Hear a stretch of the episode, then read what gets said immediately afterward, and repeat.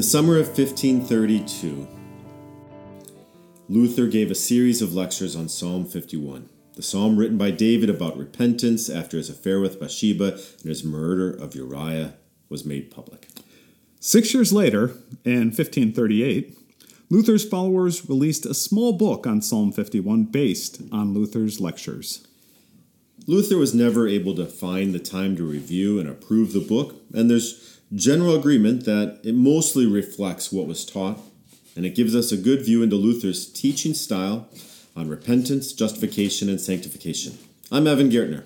And I'm Mike Yeagley, and this is Grace on Tap. Grace on Tap is a podcast dedicated to the history and the theology of the Lutheran Reformation, all over a nice cold beer. It's good to get that that clink again. That clink sound is nice. You can't do that over Zoom. And uh, you have uh, the beer for today that we'll review later on from Sheboygan Brewing Company. And, uh, yeah, yeah. And I, I have to say, and we'll talk about this later, but I have to say, I have never... I've never, I don't think I've ever given a bad review to a beer, but I was expecting to give a bad review to this beer because it's a blueberry cream, cream ale. ale. Uh, but opening and it smells, it reminds me, smells are always amazing. Yeah. It immediately reminds me of going blueberry hunting with my grandmother and her pail under the high wire along the gravel road near our cabin in northern Minnesota. I, I, that smell really, when I opened it up, it just filled the room, this blueberry smell. And I'm, I haven't taken my first sip yet, but we'll, uh, it'll be, I'm sure there'll be plenty to talk about with that one. Well, let's, let's get started on this. Um, so, you know, first of all, Luther really did have a remarkable relationship with the Psalms. He, he read through like fifteen Psalms a day, starting in his teenage years and going to the end of his life. So he went through all one hundred fifty Psalms every ten days for his whole life, essentially. It would have been the character of the monastery that I was in that lunchtime there would not have been talking to the monks one another by their table, but there would have been a reader that would have been just reading through the Psalms. And that's how he would have gotten through the Psalms like that. And then after he is no longer living in a monastery and he's married to Katie and they've got children, he continues that daily pattern of reading the Psalms. He would he would just, you know, he would just, he had them memorized to, and he would see linkages between them. So, so as he's going through Psalm fifty-one, there's a lot here. There's a lot just in the psalm that he is looking at, but he's always cross-connecting it to everything else that he's thinking about, both in the political world he's in, the religious world that he grew up in, and even within the context of Scripture itself. Now, I think one of the first times, uh, the first, in, in if you go to Luther's works, the American edition, I think one of the oldest documents in there was when he commented on the Psalms even before fifteen seventeen. I think it was in like fifteen sixteen or something in that time frame. Just notes from his classes. He was an Old Testament professor. That was his primary subject matter. And and we'll see as we're going to get into Psalm fifty-one, he didn't write a specific sit down at the desk and write a commentary in Psalm fifty-one, but rather this is his classroom lecture that he would have taken over a couple months to go through Psalm fifty-one. So this is the one, if you if you have Luther's works or you're looking up on the internet, it'd be found in Luther's works, volume twelve, which there's like, within Luther's works, there's several versions of his commentary on, on, uh, on Psalm fifty-one.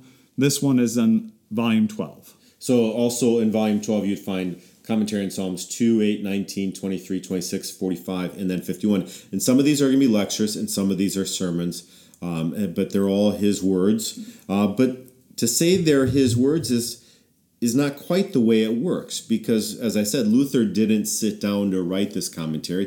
He's lecturing, and George Rohrer took notes during Luther's classes. He's trying to capture exactly what Luther said. He's got his own little Um, shorthand that he uses, and some of what George writes down uh, from watching sermons or listening to the lectures, uh, he never publishes, and after he dies in fifteen fifty-seven, someone else takes his notes and tries to figure out his, After George Rohrer dies. After George Rohrer dies, someone else tries to figure out his notes. Uh, this particular uh, commentary in Psalm fifty-one, Veit Dietrich took Rohrer's notes, um, not after Rohrer died, but in his own lifetime, and published the notes in fifteen thirty-eight.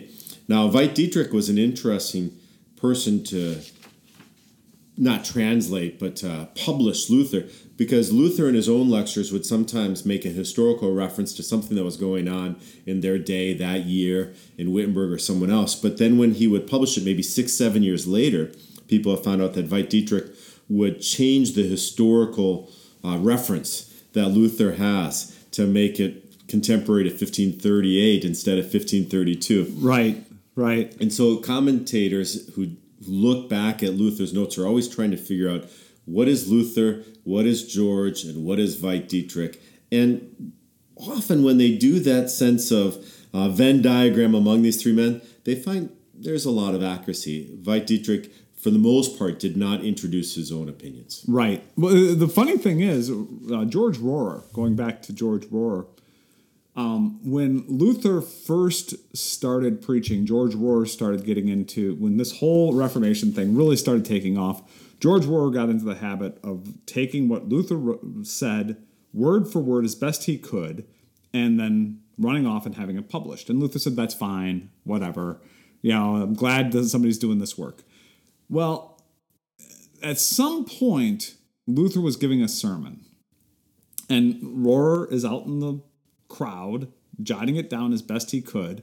He published it, and Luther got mad at him because Luther was sort of being, he, he said, it's a spoken word. I, I you know, I'm, I'm reading the audience. I'm, I'm, I'm me- reading the crowd. They have specific issues. I'm trying to sort so of. So there can be some hyperbole. There's hyperbole. Some exaggeration. I went a little bit overboard here. Which would be clear through his body expression. Yeah. But it doesn't come across. In and he got mad at Rohrer. And, and so from that point on, Rohrer continued to c- try to write down exactly what Luther said.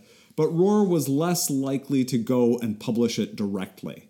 And so this is where Veit Dietrich starts, other people start taking Rohrer's notes and and doing their work. So yeah. Veit Dietrich publishes this commentary in Psalm fifty-one in fifteen thirty-eight. Philip Melanchthon writes the preface for this little booklet in fifteen thirty-eight. Uh, but then later, after it's published, he we have um, letters that show this, that he complained to Dietrich about how Luther's words are described in relationship to verse three of Psalm fifty-one.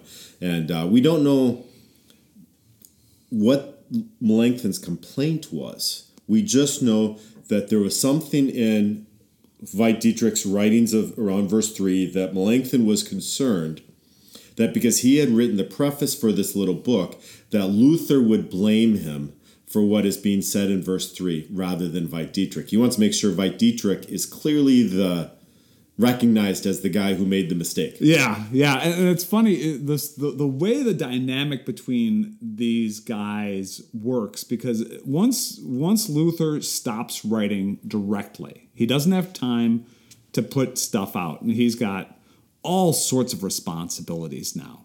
And so you have other people picking up the slack.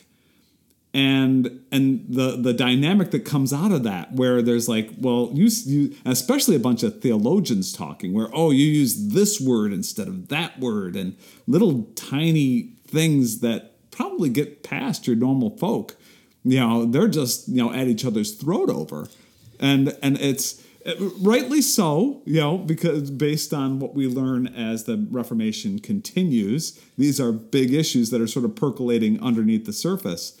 And and so it's it, it's sort of interesting to watch how this is all playing out. I actually, in going through all this, and I didn't put into my notes, um, I was like, well, what exactly was going on between Veit Dietrich and Melanchthon and Luther? And at least modern scholars are saying things like, you know, Melanchthon was already sort of getting soft on compromising, compromising, trying to massage words. fifteen thirty-eight, what's going on in Luther's time? Why is he so busy that he can't review this book and Philip Melanchthon is part of writing the preface instead? Well, what happens is the end of fifteen thirty-seven, he's in Schmalkald. He's writing the Schmalkald articles. He has terrible kidney pain. He ends up leaving the, um, the Schmalkaldic League meeting. Philip Melanchthon finishes that meeting, and in fifteen thirty-eight, uh, Philip Melanchthon writes the Treatise on the Power and Primacy of the Pope, and and Luther's kidney pain, his kidney stones are such that he thinks he's going to die. So fifteen thirty-seven, fifteen thirty-eight, Uh, Luther's not quite busy with being a super responsible guy only, but he's also sick. He's sick. He's very sick. So that's kind of the introduction to, like, how do we know what Luther said about Psalm fifty-one? Uh, fifteen thirty-two, he has a two-month lecture in his uh, time in Wittenberg University. And as he's beginning Psalm fifty-one, he's got some introductory comments, and he says, this is a great study for these five things: to understand repentance, to understand sin, to understand grace, justification, and proper worship. So Luther begins his introduction with one of his favorite things to do, right? Attacking the Roman Catholic Church. This is a hobby. This is this goes this goes beyond a hobby. This and is this is what he does. Almost every page, there's some critique of the scholastics, uh, the papacy, um, either either the radical Reformation or the or the Roman Catholic Church. But his favorite is the Roman Catholic yeah. Church. Yeah. So if you read the commentary, you're gonna see something about the scholastics. Whenever he's mentioning the scholastics, that's the medieval Roman Catholic Church. That's the height of error for him as you look at the history of the church. So one of the things he says is, these people think God is satisfied if they pretend to be sorry by dressing differently, walking differently, and eating differently. And basically he's getting into the ideas of the medieval ideas, Roman Catholic ideas on repentance, that if you if you if you want to repent, and I'm doing air quotes here, if you want to repent, then you have to wear a hair shirt or something like this. Become a monk, take the cowl, uh, wear the tonsure where you shave your head, whatever it is, make a big show of it, because that's how you'll know it's true, if it's fancy. Right, right. And so then Luther spends some time outlining the proper doctrine of repentance. Recognition of sin. That's the fear of God, acknowledging that I am not God. I don't get to tell God what I'm going to do and, and why I'm right. To acknowledge my sin is to acknowledge my position. One of the things um, when it comes to this concept of fear of God, and it talks about it a lot in the Bible, and especially when I was a young Christian, you know, that's a concept I always struggled with. Was, I think he... he Luther describes that struggle as well, as he talks about the temptations of contrition.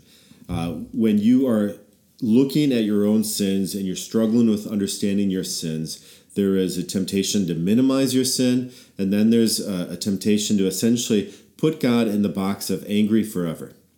Right. And right. Uh, so he's going to say recognition of sin, which he calls fear of God. And the other side of the doctrine of repentance is, is recognition of grace, which Luther calls a trust in mercy.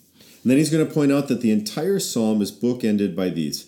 Uh, as you read Psalm fifty-one, you're going to see a recognition of sin, and then you're going to see the psalm finish with a recognition of grace. So after Luther sort of spends a little bit of time, and he begins by this overview, you know, the, the, the five big things you're going to be looking for, which is repentance, sin, grace, justification, and proper worship.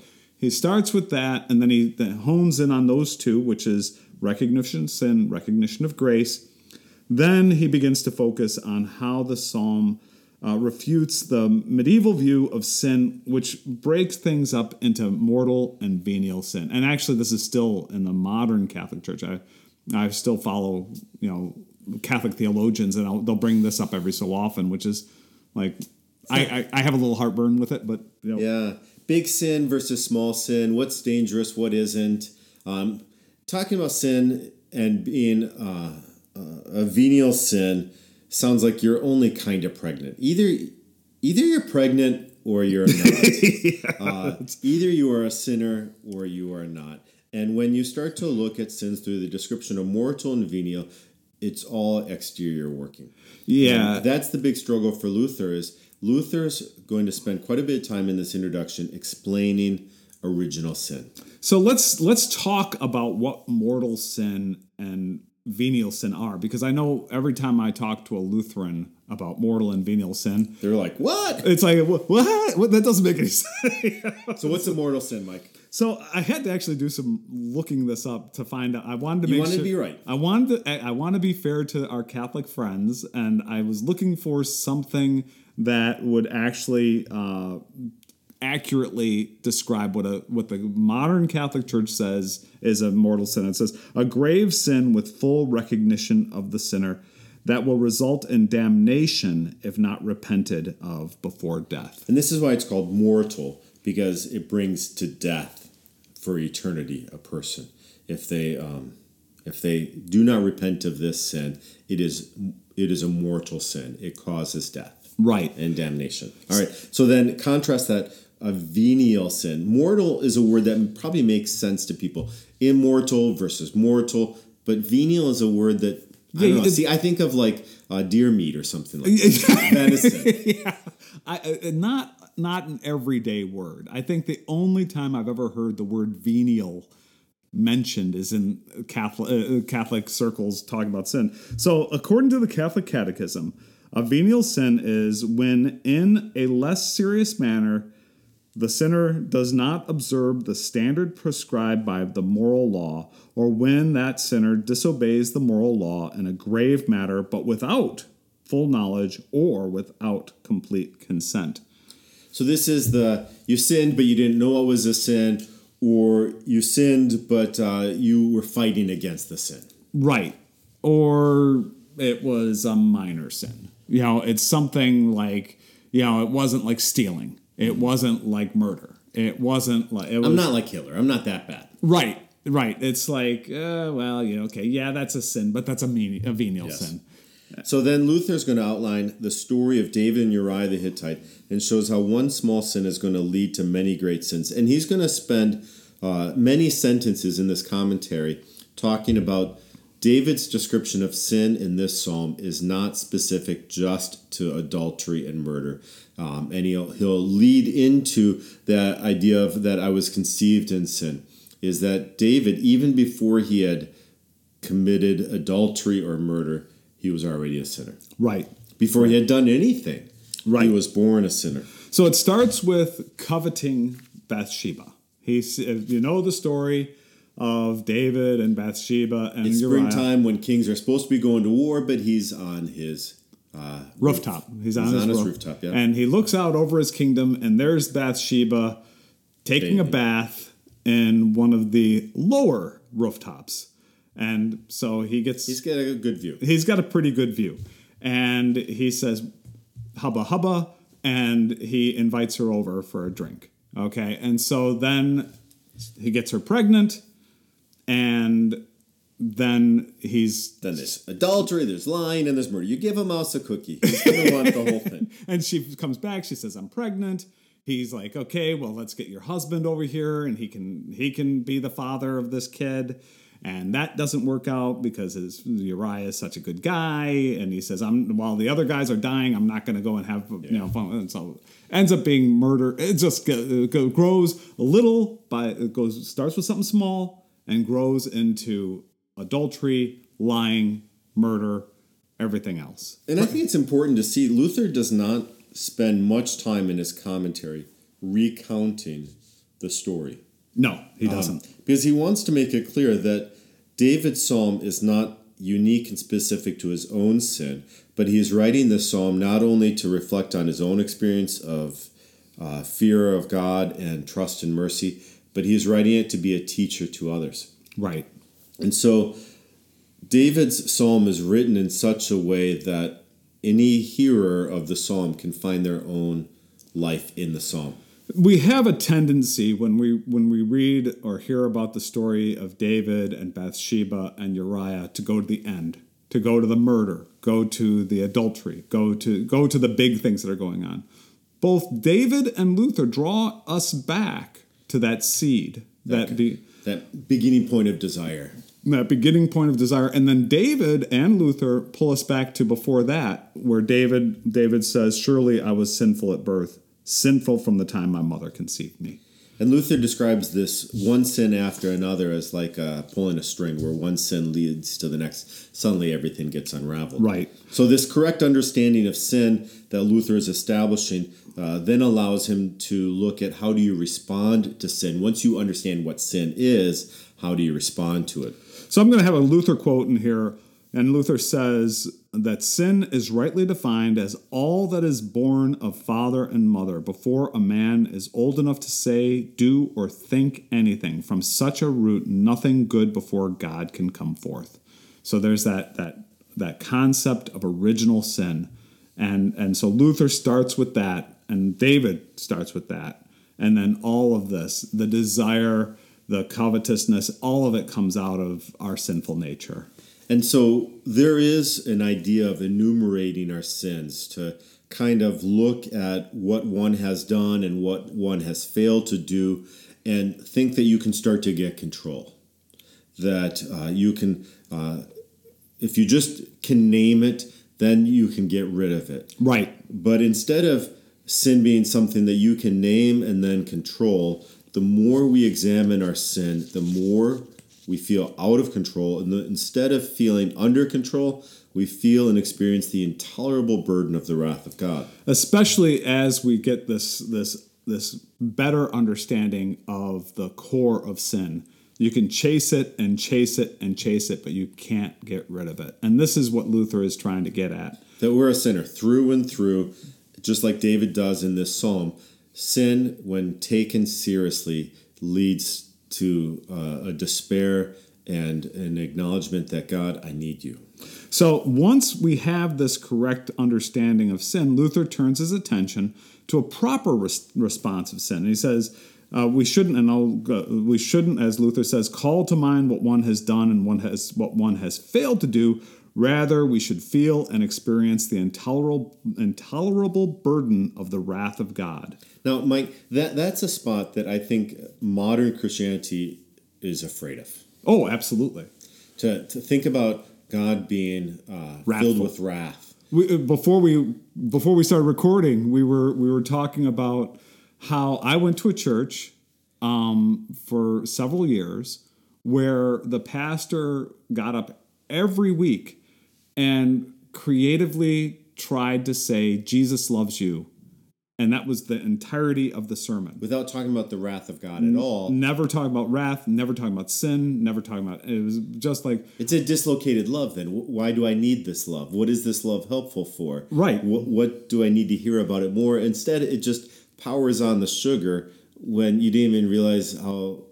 Yeah. It, it was, it was, you know, Jesus loves you. Oh, no, no, no. He really loves you. Oh, let me tell you.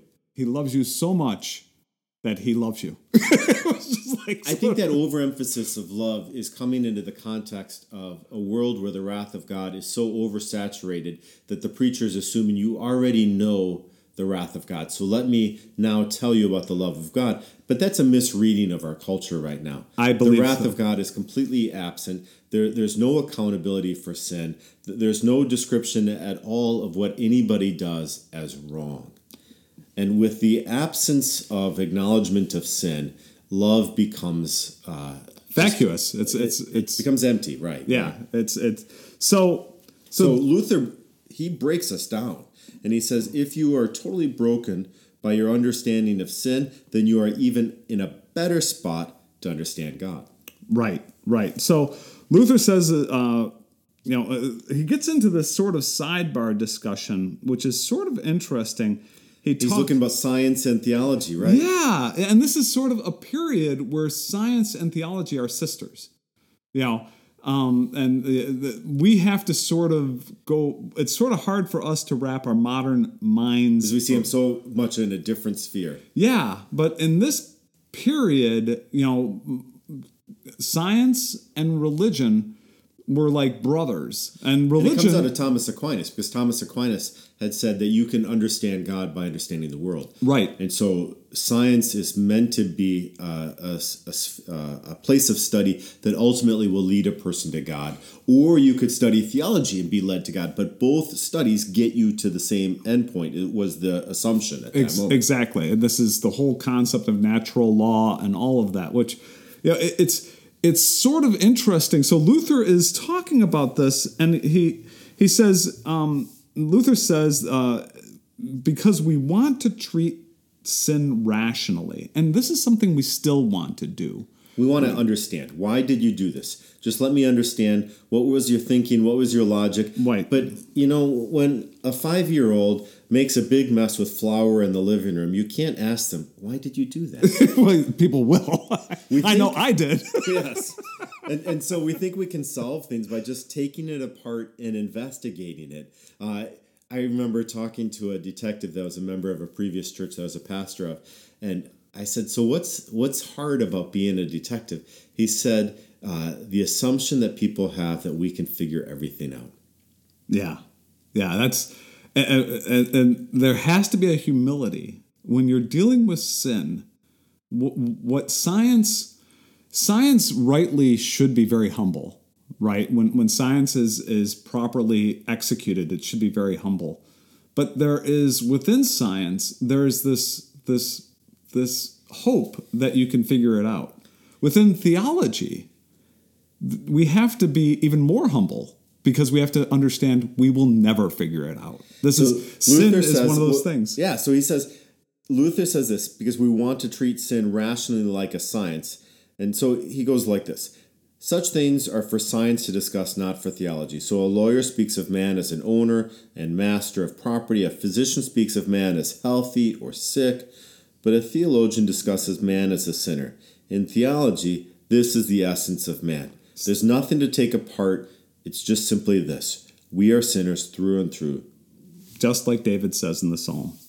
Well, things will start picking up soon after this, but let's take a beer break. Yeah, so we've got a beer today, fresh from northern Michigan. It's a Sheboygan Brewing Company Blueberry Cream Ale. It's got a beautiful bottle. It's got this kind of gold design uh, with a sailboat going across the waters with the sunrise shining. And then the description of the beer has got a blue background with uh, the creamy print. Uh, it describes five point six alcohol by volume, uh, fourteen I B U, so not bitter at all. A light-bodied ale brewed with lactose sugar and fermented over blueberries. Fresh fruit aroma bursts from this deliciously creamy brew. And it does burst open. When you opened this can, immediately, the room was filled with the smell of blueberries. We were talking about the was, memory that I had of going blueberry hunting with my grandmother. Yeah, it was. Uh, it's actually sort of funny because we we opened this, and I, I was thinking, you know, when when I bought this beer, I was like, blueberry cream ale. Yeah. That seems like three words that don't go well together. Okay, the blueberries and cream sound good, but the ale with that, I don't know. So. So I was not, I didn't have high hopes. Then I went on the website, and uh, this is one of their flagship beers. This is actually this uh, Sheboygan Brewing Company. This is one of their best-selling beers. And and so I I had more hope that it was going to be actually drinkable. All right, and what do you think? Is it drinkable? It is. It is drinkable, but I I would say I'd probably want just one. Absolutely. As a matter of fact, we, we split a beer. I'm glad it's I'm stopping at a half. Because it reminds it, me of when I bought uh, a Samuel Adams cherry beer. Mm. And I had like a six pack. And then my wife was going grocery shopping and she came back with the twenty-four pack. She says, you liked it. I got you more. And I'm like, yeah. But six was good for a while. Yeah, that's that's what this is like. It's it's this is a this is a very nice. It's a nice sipping beer. Very, very, uh, very. It's it's thick. I'm surprised. Yeah. It's got a. It does have kind of a that creamy flavor. It's got a cream. It's a it's a cream ale, and certainly feels like a cream ale. You smell the blueberries. A strong blueberry f- smell and flavor, um, and it's real good until it's not. You know, and I think that's... That's a good description. I I would not be like, say, on the pontoon boat in the water and just say, hey, give me another blueberry cream ale. I've had one. I want more. Yeah. Well, I'd say this one's good. Yeah. It It is. It's it's good until it's not. And that's that's that's how... Uh, so I'm going to enjoy this. I will enjoy this, but I'm glad we're we're ending here. So we've talked quite a bit about how Luther introduces sin as something that is through and through, just the reality of we are. And the more you get into it, the more you understand that we need God. So once we're totally broken by our understanding of sin, we can finally better understand God. So it, it, Luther, I'm going to have, I have a relatively long quote here from Luther. So let's let's take a crack at it. A man hears and learns what grace and justification are, what God's plan is for the man who has fallen into hell, namely that God has decided to restore man through Christ. Here the dejected mind cheers up, and on the basis of this teaching of grace, it joyfully declares, though I am a sinner in myself, I am not a sinner in Christ, who has been made righteous for us. I am righteous and justified through Christ, the righteous and the justifier, who is and is called the justifier because he belongs to sinners and was sent for sinners. So Christ belongs to sinners and was sent for sinners. That means that the Christ that we know, the, that we love and care for, that loves and cares for us, should be delivered to sinners. One of the things that, and I, I like this whole quote because it really does, it's a, it's a nice... summary, a nice expansion of Christ's words, I was sent for sinners. I, you know, the physician is not here for the healthy, the physician is here for the sick. And and it's it's one of those things that, as we talked, so many modern Christians struggle with this, you know, with admitting their sinfulness or facing their sinfulness. But if you can't face your sinfulness, then Christ isn't sent for you. You know, if you're not willing to embrace who you are, if you're going to pretend to be better than you are, I'm not a sinner, I'm a good person. If you pretend like Christ is unnecessary, then right. why, what role does he have in your life? Right. He becomes maybe just a little add-on, a little nitro boost to get you the last ten miles an hour to win the race or something like that. But he's not the beginning point. And this is a spot where we talked about how almost every page Luther has some criticism of the medieval Catholic Church. Uh, this is where he criticizes the Catholic Church because he makes it look like that he saw Christ when he was a, a Catholic monk. Christ was only for those that were supremely good at being Christians. Right, right. And, and Luther comes in with the exact opposite. He says Christ is not here, going right back to the gospel. Christ is not here for those who are the supremely good Christians, the self-righteous, the self, the the the, the self-righteous. Christ is here for the sinners. So after this introduction, what Luther now starts to do is he he'll have a verse, he'll have a commentary in the verse. Sometimes he'll add some uniqueness that he's learned through his learning of Hebrew. He'll describe some disputes he might have with the grammar, and what he'll sometimes say is the translator. And when he's doing that, he's referring to the Vulgate, the Latin translation that Jerome had. And he'll say the translator has done. He doesn't say Jerome's name out loud. He just says the translator. And he's criticizing the Latin scriptures of his time.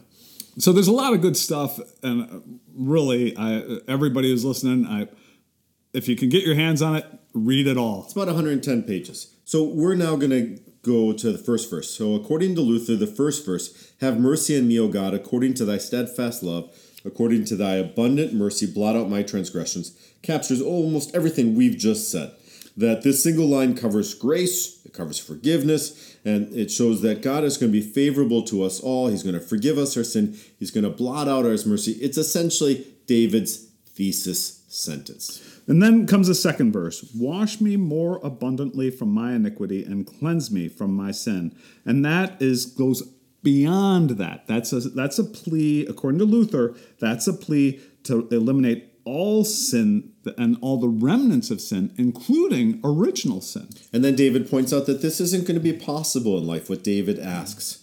And we should know that it's not possible, that uh, we are not going to be cleansed from all sin. Um We can't get too comfortable in our lifetime. We are going to be struggling with sin. But we continue to to plead for that moment. And that's the the humility that Luther desires in his first thesis statement of the ninety-five Theses, that the life of a Christian is one of repentance. Right, right.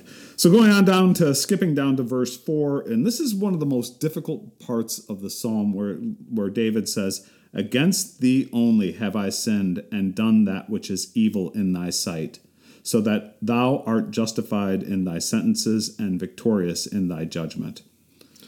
So one of the things that Luther here criticizes is the past tense or present tense.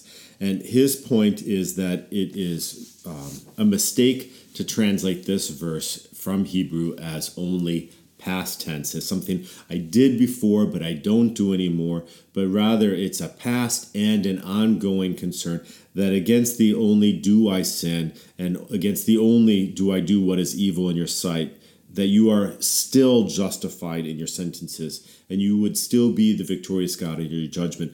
By Luther kind of correcting in his mind the grammar from past tense to present tense, he's showing that this is the ongoing struggle a Christian needs to daily have to recognize that I need to fear God because I I do deserve judgment.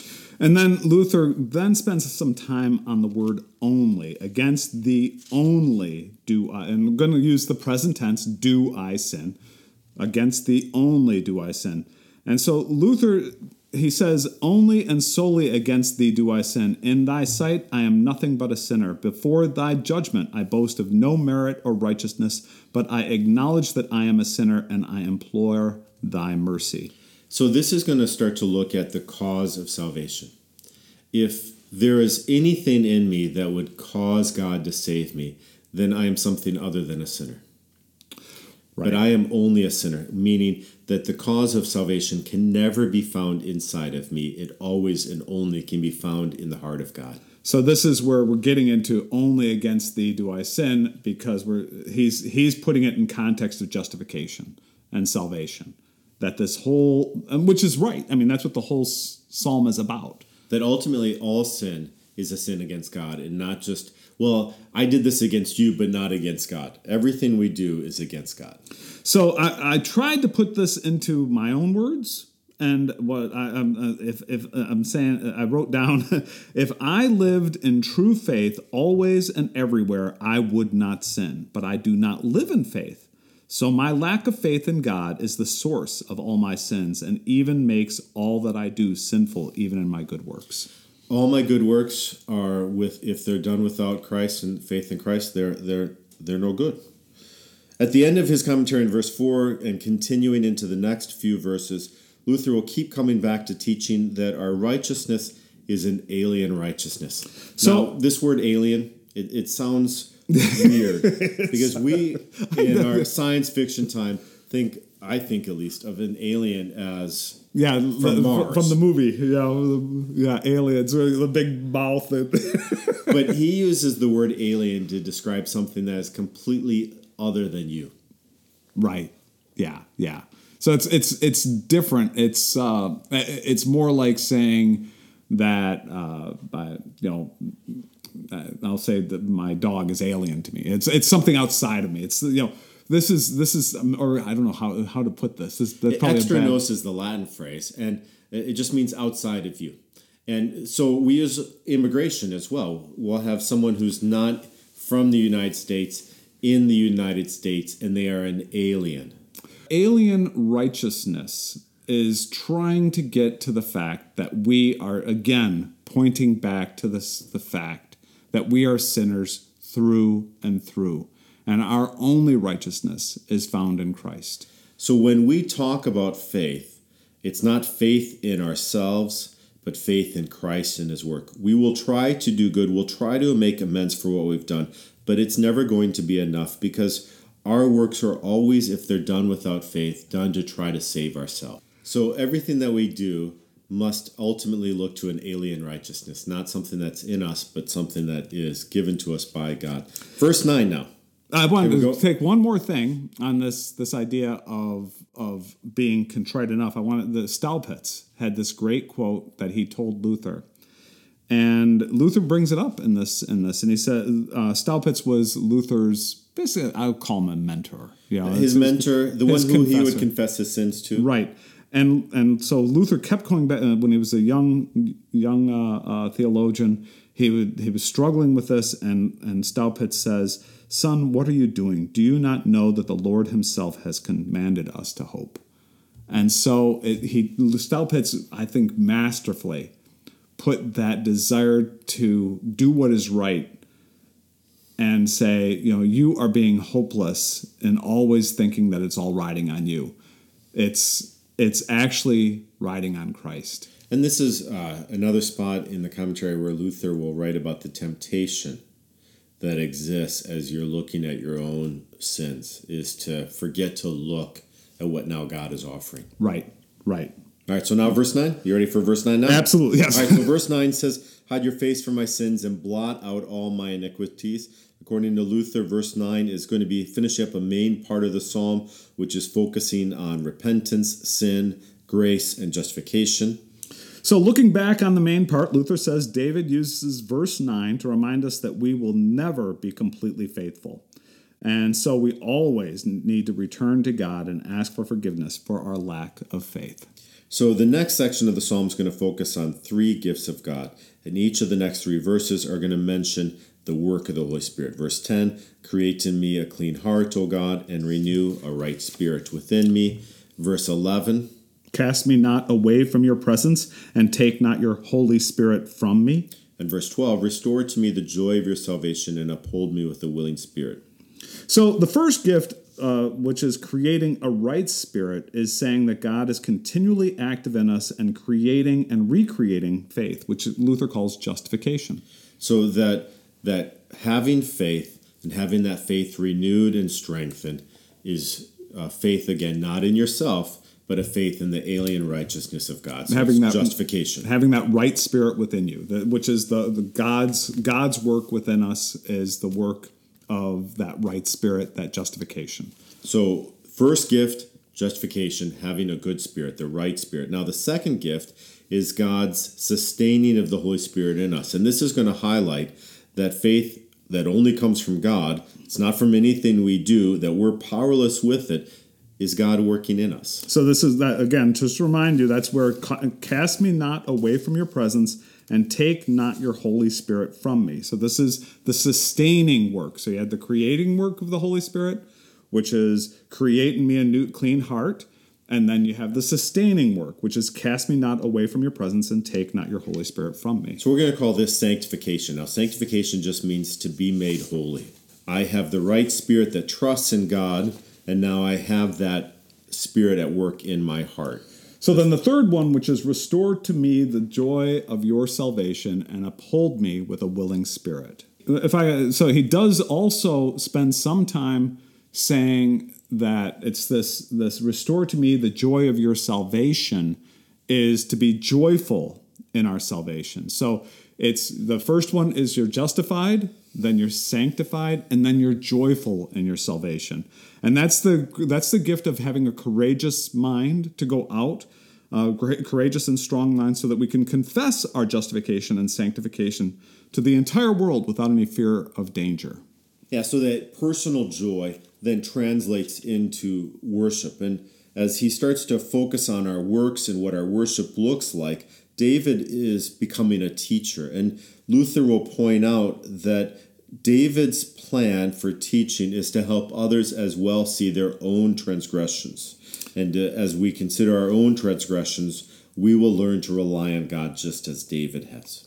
So there's a lot here. Um, I'm going to quickly go over it. Uh, so David starts out with, it goes down to verse sixteen.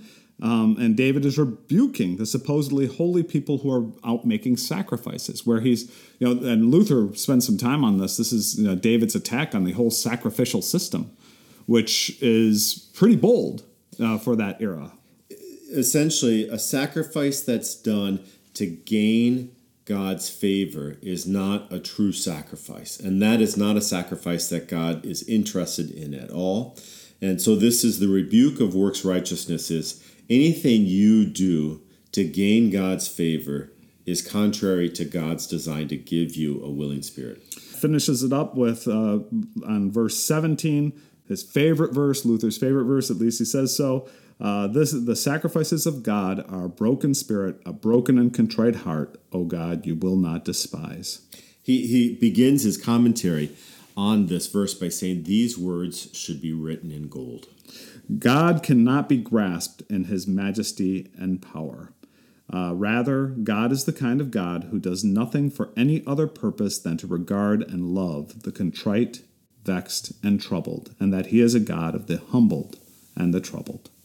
And this description, this definition of God that is full of comfort, also to me reminds uh, me of how he introduced his psalm uh, we didn't talk about this at the beginning, but Luther points out that God is not an absolute God of just philosophical ideas. He's a God that's clothed in the Word. Right. And that the way that we get to know God is to see how his Word clothes us. That just don't think of God as an idea, but think of him as someone who wants to clothe you, cover you, and warm you in his embrace because he knows that you are naked. So the last section of the prayer is for the New Jerusalem, the Old Testament believers, and the modern church that will be protected from its enemies, both within, like the heretics, or without, like those who seek to persecute the church. And that finishes up Luther's commentary on the Psalm fifty-one. So you can read about it in uh, volume twelve of Luther's works. Uh, I have it in my church library. You can come to my office and borrow it sometime. Um, you can usually find these online, too. I, I've done an awful lot. You know, just go do a search on Luther's commentary on Psalm fifty-one, and typically you'll find something that, you know, you'll be able to find it there. Or, or you can, you know, you can support the work of uh, C P H. That's and right. Buy it. That's right. That's the even better. It's volume like thirty twelve at C P H dot org is thirty four dollars right now. Not too bad. Not too bad. So uh, that was our source material for today. Uh, we will uh, have an opportunity at our next uh, recording of Grace on Tap to be looking at the Beatitudes and to see how Luther describes the two kingdoms and what does it mean uh, to be blessed in this world, and what does it mean to live in this world with knowing you're blessed but yet still you've got to care for other people. Well, I'm really looking forward to that one. So uh, want to say thanks to everybody. Uh, you can contact us at graceontap, all one word, dot podcast at gmail dot com. Or catch us at graceontap, all one word again, dash podcast dot com. We're also available on Facebook. And we appreciate any uh, any reviews uh, that you can put on uh, on iTunes. It helps us get the word out. And our plan is to try to record at least an episode a month in this twenty twenty-two twenty twenty-three season of life right here as we're exiting COVID. We're, we're, we enjoy ourselves, so even if you're not listening, if nobody's listening, we're still probably going to be putting stuff out there because it's fun. I did look on uh, Google Statistics. There was forty-seven people that visited our website last month. Oh, fantastic! That's not even talking about downloads of episodes; just going to the website itself. Yeah, that's all right. So, yeah, there we go. Now talking about, could we finish this beer? Did we want another? By the end of this episode, neither of us finished our beer. So take that for a review if you want. Till next time. Till next time.